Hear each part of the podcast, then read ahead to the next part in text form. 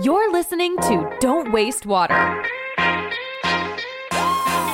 I'll tell a story that I've actually never told before, which is Hello, bonjour, and welcome to the Don't Waste Water podcast. now we have the worst of both worlds in America. We have these 50,000 plus utilities. We have a lot of regulations, and the EPA can't possibly speak with more than a handful of utilities per day, per week, per month, per year. And so, therefore, a lot of them just sort of are floating along as if they have no supervision at all. So that the regulatory regime is theoretical, not practical. I'm your host, Antoine Walter, and in today's episode, I'm so glad to welcome Seth Siegel as my guest. I've spoken to the U.S. Senate and the House. I've spoken at the World Bank. I've spoken, I think, four, maybe five times now with the United Nations. Seth is a writer, lawyer, activist, serial entrepreneur, and an acclaimed public speaker. I never wanted to write a book about, oh my God, the world is falling apart. I wanted to write a book about, oh my God, the world is falling apart, and here are the solutions. Hmm. You might have read his Troubled Water book, and if you haven't, you should, or his international bestseller, Let There Be Water, translated into 20 languages. If you recall the first episode of season 2 of this podcast, Elango Thevar, the CEO and founder of NEER, explained how the decisive kick to start his entrepreneurial adventure was reading Seth Siegel's book, Troubled Water What's Wrong with What We Drink. Ever since, whenever I ask my guests what book was and still is influential in their water endeavors, both Troubled Water and Let There Be Water regularly come on top. So when I got to meet Seth at the Rethinking Water conference recently organized by Sciens Water in New York, I thought he might have one golden nuggets or two to share with all of us. And indeed, he even adds a bit more, as you'll swiftly notice. So without further ado, I let you dive into that conversation, but not without reminding you that if you like what you hear, I'd be thankful if you share it with your friends, colleagues, or LinkedIn network, because that's the only way I can further grow this podcast and convince speakers like Seth to further stop by my microphone and share their insights with all of us. So please do it, and I'll meet you on the other side.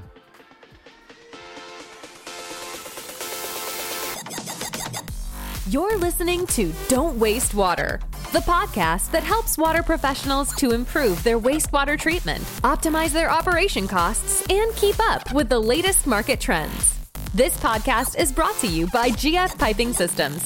As a leading supplier of piping systems made of plastics and metal, GF Piping Systems is the global expert for the safe and reliable transportation of water, chemicals, and gas. For more information, visit gfps.com. Hi, Seth. Welcome to the show. Um, a pleasure to be here. I have to say, somehow, to me, it's a dream come true.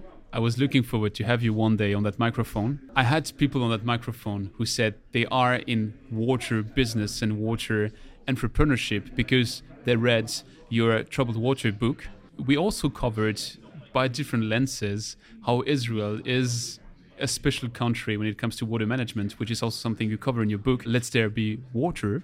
Yes. Having said that, given the title of the conference, what is it that we have to rethink in water? You know, water is so fundamental and so basic. At our risk, we take it for granted. And one of the things that you do when you take things for granted is that you don't rethink paradigms. In troubled water, I made a number of different points, one of which is that we're not charged the right amount of money for water. That's, that's to say, we're not charged enough. Of course, indigent people should not have to be responsible for that, but for the general public, we don't pay enough. We have agreed to allow our water systems run by our mayors, which is a big mistake because they will never want to raise water rates as their publics will see it as a tax, even if that means inferior water, inferior health of water, inferior staff, or inadequate staff, or inferior software or old software. And likewise, on the other part of the equation, is that we just take for granted that whatever it was that was done previously is fine in the future.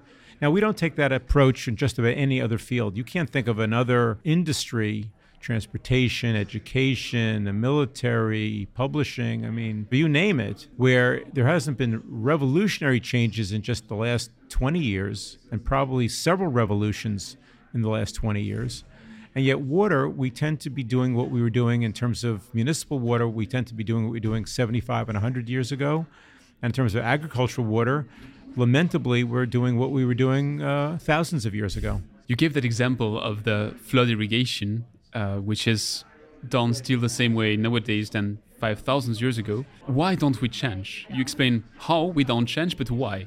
Well, there's a number of reasons, but one of the key reasons is that farmers are not very well paid for their for their work and for their produce. And so therefore they don't have a lot of margin to invest in new technologies. And until now, the reason why I'm excited about this company called NDRIP, eh, like new N hyphen drip, D R I P, the reason I'm excited about NDRIP is that it does it all. It's low cost, so therefore, farmers eh, of commodity crops like corn or rice or wheat or potatoes or cotton or sugar beets or anything like that can now afford to utilize this technology, whereas other technologies, center pivot, irrigation, pressurized drip, were always too expensive. So it made more sense to waste copious amounts of water by using flood irrigation, which, as you say, was used 5,000 years ago, than it does to update. But now that you have this inexpensive, easy to use, labor saving, yield enhancing, fertilizer reducing, carbon emissions reducing, and hugely water saving technology, I'm of the opinion that the whole world is going to figure out its way to use either NDRIP or a product like NDRIP. There's an old expression build a better mousetrap, and the world will beat a path to your door. And this is definitively the better mousetrap. To solve a problem, it goes through several steps. And usually the first step is awareness. You need to be aware that you have a problem. You've been writing two books on the water topic and a third book on motivational quotes, if I'm right. Yes. Your two water books are bestsellers, New York Times bestsellers, if I'm right as well. That means by the numbers, you have raised the awareness. Yes. Could you could you measure that impact? Well, yes and no. Uh, first of all, just uh, although I was a few books shy of making the New York Times bestseller list, with um, Troubled Water. I didn't actually make the bestseller list on that, so just in the interest of full disclosure, but it has sold very, very uh, well. I And- liked both books, but I prefer Troubled Water. If if I have to, You know, I, I must say, I'm told by most people that they prefer Let There Be Water, but my, I thought that Troubled Water was the more sophisticated book, frankly. I, I thought, you know, I wrote it second, and I was, by then I was more serious about writing. The research was different, and I, I thought also that Troubled Water was a more captivating book. And given the wild success of Let There Be Water, it was now it's now out in 24 languages. It's in sale in I think 50 something countries. I was sure that Troubled Water was going to you know be double that, and then when it wasn't, you know that's the nature of life and publishing and whatever. So, but it's, it's totally fine. But to your question about measuring the impact, uh, you can answer that question a lot of ways. First of all, how is the impact on my own life is profound.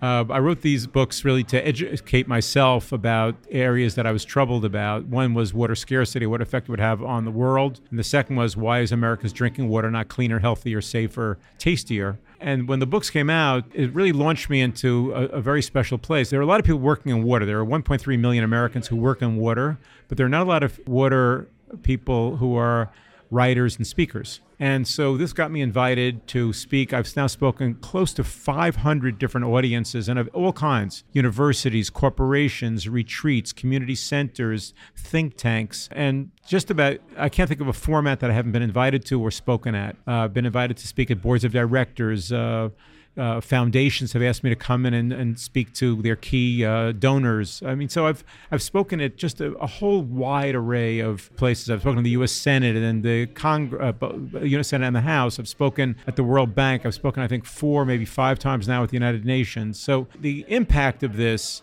has been in terms of my own life a complete change. I went from being a guy interested in some public policy issues to now this is when I wake up in the morning, this is what I do and what I think about. And it's been a very exciting gift I've given myself. I had a not so wonderful legal career, I didn't enjoy it, but I had a wonderful business career.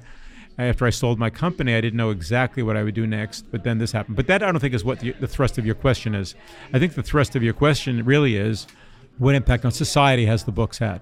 And uh, what I can say is that I think that it's been profound. In terms of the first book, I happen to know from people in the Israeli government who've told me that thousands and thousands and thousands of people from around the world now come to Israel to look for solutions to water scarcity, water infrastructure, water education, water communications, and a whole host of different issues. Now, some of that was going on obviously before my book, but this has uh, accelerated that process. It also, I believe, has raised not only the awareness of water scarcity, but it has done something much more important. I never wanted to write a book about, oh my God, the world is falling apart. I wanted to write a book about, oh my God, the world is falling apart, and here are the solutions. Mm. And so it also, I think the other great thing about Let There Be Water, if I can say so, is, is that the reader doesn't come away depressed. The reader comes away feeling, oh wow, if we focus, if we push, our governor uh, government to do this, if we push our society to think differently, we have solutions and we can do it in time. In terms of troubled water, it had some impact, and then COVID hit we were getting some really great traction. I'll tell a story that I've actually never told before, which is I, I was invited when they came out, I was invited to speak at the White House to senior staff, and I did. And then that led to them coming back to me and saying, Could you come back and give us some solutions? And I took the 10 ideas out of the book and I massaged it for you know the current political uh, environment. And they were extremely excited about this. Then we decided they, I, I was just nodding my head.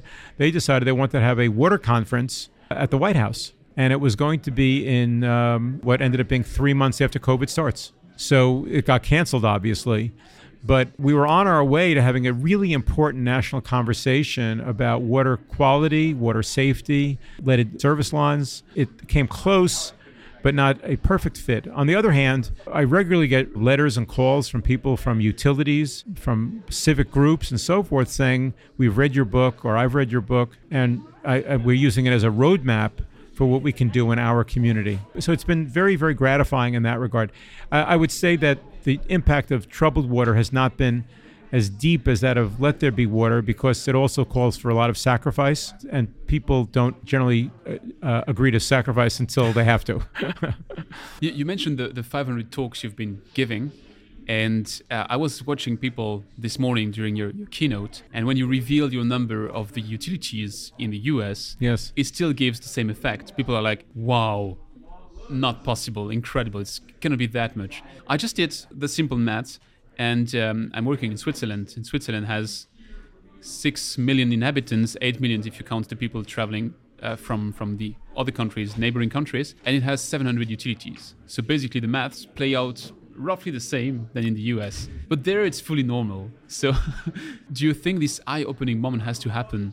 A bit everywhere in the world that maybe you don't have to be as extreme as the British with their 17 utilities, but maybe 52,000 utilities in the US is too much and any country with that ratio has a too high ratio. Look, I, I try not to be. Um, although I'd like to make believe I'm an expert on everything, I try not to actually pretend that I uh, know what I'm talking about. So, what I know about Switzerland is that I love visiting it there. I, every time I get a chance to go for business and sometimes for pleasure, I'm always happy I have done so. But I don't really know how the utilities interact in terms of quality control and so forth. It would seem to me that 700 utilities for 6 million people is probably not a very good idea. Although it's possible that some of those utilities are, are just there to serve like a small mountain village community or something like that. But I don't know. Actually, a, a country plan to close the, the smallest one and to concentrate into the biggest one. So somehow to go in the direction which you suggest. So probably there's a logic in that. People are afraid of when I talk about this consolidation issue, and I've talked about it in South America. I was invited to speak to uh, conferences and parliaments in, uh, around the world, and I remember I was at a, um, a government-sponsored event in Chile. And I was talking about the importance of consolidation, and the people there were very frightened by it. They said, What happens if this leads to monopolization? What happens if it leads to corporations taking advantage of us. And I said, why would you why would you necessarily think that it's all or nothing? And I believe the same here, which is why do we think it's all or nothing? Why can't we just simply say we're going to have a rational number of utilities and have them highly regulated? Why would that be a bad combination? You have super smart rules and regulations for them. You have metrics for them. You have improvements that they must achieve. And that at the same time, you don't have so many that you can't do anything with your regulations. So now we have the worst of both worlds in America. We have these 50,000 plus utilities. We have a lot of regulations, and the EPA can't possibly, not possibly, speak with more than a handful of utilities per day, per week, per month, per year. And so, therefore, a lot of them just sort of are floating along as if they have no supervision at all. So that the regulatory regime is theoretical, not, not practical. 700 utilities is still a manageable number for a bureaucracy. if you have seven, I mean, the U.S. Congress is 535 members of Congress, so you know you can communicate with all of them, you know, through leadership and through quick communications, and you can set up norms. You can't do that with 50,000. There's just there's just too many, too many fall between the cracks. And that's my argument. If we had 700 in the US, I'd still say it's too many, but at least it would be a number that we could manage. You mentioned the EPA in your in your troubled water book. You mentioned as well how the EPA hasn't regulated a single new compound in 25 years. How do you react to the EPA starting to move on PFAS? Well, I think it's it's just wonderful. Uh, uh, you know, it's uh, we don't know where exactly they're going to be netting out. We don't exactly know what they're going to be demanding, but I think it's long overdue. And but if it's one and done, if it's that and only that, then what we learn is that once again is that the only time the federal bureaucracy is going to move is when there's a hue and cry and that consumers everywhere are screaming about it. And that, I think, is not the right approach. I think the right approach is it should be a, a more proactive governance structure that says what is it that are the threats to public health? And i don't want to necessarily say that we take the protective model of the europeans but that that we at least not agree to let our publics be the guinea pigs for the effect of different chemicals in our water. And that's what concerns me. I mean you think it was just this year that we discovered pfas was a problem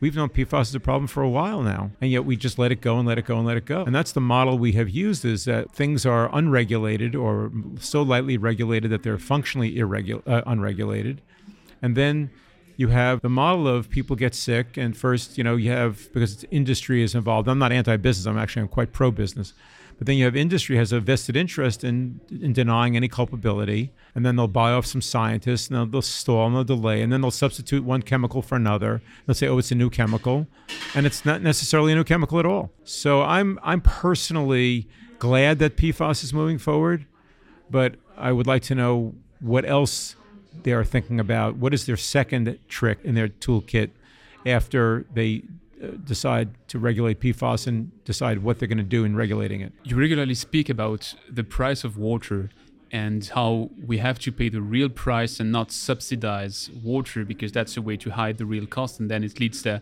the mayor in charge. Actually, that is quite a controversial topic. I would be on, on your side honestly. But on that microphone, I had the discussion several times with some guests who said, no, water is a universal right and we should have the first 50 liters for free or the first 150 liters for free. So I had different theories on that microphone to, to go even more to the extreme. And sorry for the sidetrack. I, I, gave a conference in a university where I was explaining, I was trying to explain at my little level the this economics of water. And one professor stood up and said, "You're basically uh, like like the devil's right hands or associates, and, and water is like air and shall be free."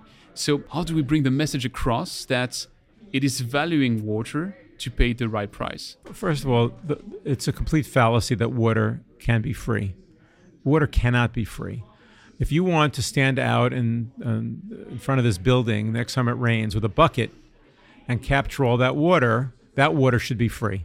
That's yours. Feel good luck. But if you want to open your tap, who's going to pay for finding that water, purifying that water, administering that water, transporting that water. How can that possibly be free? It can't be free. And you know what happens when it's free or tantamount to free? You know what happens? The water quality is awful, or the water supply is irregular, or the pipes leak to a degree of 65 or 70%. That's what happens when it's free. And we have examples from all over the world where it's functionally free and also at the same time demand is high and supply is low, or demand is high and quality is low, and the water is unsafe. So, so that's the consequence. That is the absolute immutable consequence of quote unquote free water. Now, in terms of the first 50 liters being free, it's not free. It means that somebody who's buying the next 50 liters is, is subsidizing that water. It's can't. It's just economically. There's no concept of free anything because either someone is paying for it now or someone else is paying for it in an indirect way. So it's never free. Now, what I do believe is fair, equitable, just, moral is for us to say if people are indigent, they can't go without water. That would be unfair. And that in the same way that we subsidize housing, or we subsidize food, or we subsidize education, or subsidize clothing, we should subsidize water.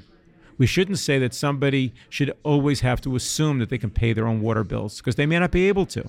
And maybe they aren't getting 100% of their food subsidized, maybe they're getting 20%. So fine, give them a 20% voucher for their water bills.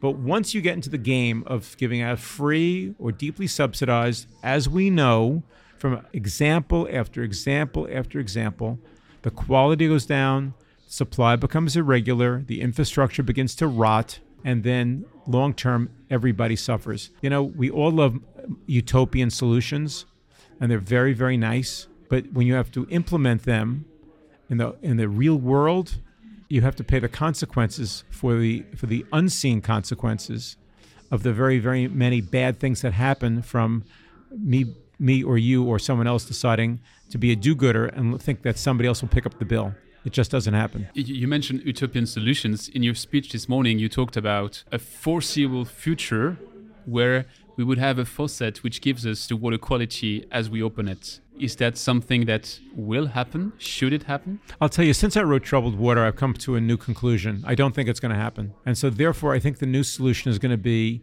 household uh, at the tap resolution of quality. In other words, that sooner or later everybody's going to have some form of home filtration system. Point of use, point of entry. Your point of use, point of entry. I think probably right out of the tap is probably the smartest and safest. I mean, obviously you don't want to have people taking showers with Legionella. Uh, water in it that could that from the mist get into their lungs. I mean, still want to have some level of quality, but I think that the the the concept of fixing the water from the source to be so pure and fixing the pipes to be so pure, even though I endorse that idea, I would now re- would not write that in, in, in Troubled Water uh, Part Two, so to speak, or a second edition. I think it's too too Pollyanna-ish, too unrealistic, too disconnected from where the the appetite for the public and municipalities are. On the other hand, I think it's it's irresponsible to continue to have it the way it is. So we need to have some type of a system, and I've seen some that I'm actually very impressed by. One in particular, actually out of Israel as well, that purifies the water, and then because it is because it is taking everything out of the water except for the H2O, H2O, you then have automatically the the healthy parts of water get added back in and then you can also modify it so that it can have it tastes like water in Switzerland, or it could taste like water in Southern California, or it could taste like Patagonian water, you know, something like that. And I think that that that kind of solution ultimately is going to be the solution. We, we see, you know, there's Brita filters and so forth, which are good, but they're not complete solutions. They do something, but they don't do, they don't do enough. And I think that that's good news. A little bit better is better but I don't think that ultimately the right solution is going to be that. I think the right solution is going to be a household system that's going to um, really purify your water and then provide you an opportunity to, to add back in what you need. But isn't that a way to run in the same problem we have today with these scattered utilities? Because we have these 51, 52,000 utilities in the US, but you have probably 200 million households in the US.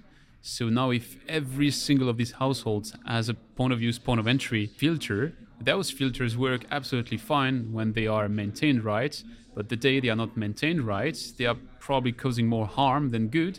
So we might be facing a similar issue, but on steroids. Yeah, maybe, but it's also true that you know of those 200 million households, if that's the number, somebody in that household, in the vast majority of cases, has a cell phone. And with technology, we could simply have it that you you started your filter on this date or you know on average how many how many times you fill your pitcher or you could even have the pitcher have a chip in it an iot chipper uh, chip in it so that we could know from the internet of things how often you have filled this pitcher. And then you can get an alert saying please remember to change your filter now. Now if somebody chooses not to do that well that's obviously a bad outcome and that certainly could happen. But even there we could have a situation where i mean i'm speaking now very fancifully very Jetsons ish future, but we could very logically have a situation there where somebody comes knocking on your door and says, you know, we've noticed you're from our from our internet chip, we've noticed that you haven't changed the filter. You know, is there a reason for that? I don't want to be too big brother. If somebody wants to to- toxicize their system, they should be allowed to do that. But I think that, that that there are solutions that we could have without being too fanciful or too too crazy. Seth, I have so many more questions for you, but I have to be cautious of the time. So I hope I will have the opportunity one day to have you again on that microphone for a deeper dive. Just ask.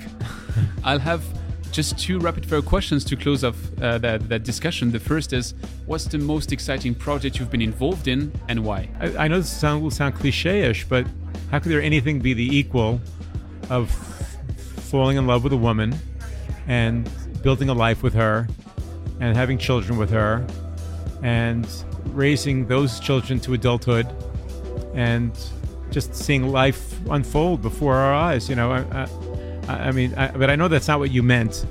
But that, that is absolutely what I meant. I mean, that is an awesome project. but but but you know, I don't know. That's a project, or that's just the that's just the the, the story of a, a life well lived. I have been blessed. If you're a believer, as I am, I've been blessed by God beyond all measure. And if you're not a believer, I've been lucky beyond all measure. but I grew up in a lower middle class household. I had no advantages. I found myself at an Ivy League university at 16 years of age. I didn't know my way around anything. I had never had an alcoholic beverage. My freshman year was 19. His father was CEO of a New York Stock Exchange company, and his brother had been in the Olympics. And, and uh, my first time in an airplane, I was already a college graduate. So, so I come from with no, no, no, no sense of where the world is or how things work. And I managed to have a variety of careers, most of them very satisfying. I've managed to have impact on my society. I've managed to have a, a long and loving, uh, still romantic life with a life partner, my wife, obviously. but if that wasn't clear, you know, I've, I've, I have wonderful children, and now I'm blessed with grandchildren. I've been able, because of my success, to assist charitable organizations and causes I care deeply about. How could one live a happier, better, more fulfilled life than that? I've written I've written books. You know, I mean, I could just keep the list going. And and so, how, how could any of us dream of? How could any of us think that that we could have be entitled to anything equal to that, let alone more than that? And last question: What is the trend to watch out for in the water sector? I think the trend to watch for most is going to be that we're going to see uh, the impact of digitization on our lives for good and for bad. I spoke this morning about my fear about a cyber attack and our water s- systems. I think our water utilities are extre- extraordinarily vulnerable, and I am very worried about that. But I also think that as digital tools become cheaper and more ubiquitous, that we will begin integrating them into the way we operate our water systems uh, of all kinds, agricultural and um, and um, a household, and that we're going to just find ourselves in a better place. So I think that that's the tr- that's the trend that water at long last will follow the rest of the world and uh, will be improved as a result of it. Well said again. I mean, had incredible expectations for that discussion, and you outperformed them. So I'm really happy about that. I'd be really happy to have a deeper dive with you at some point, but for, for today, I have to be reasonable and to let you have a good rest of the conference. So thanks a lot. It's really a pleasure to be here. Thank you so much for asking Thanks. Bye bye.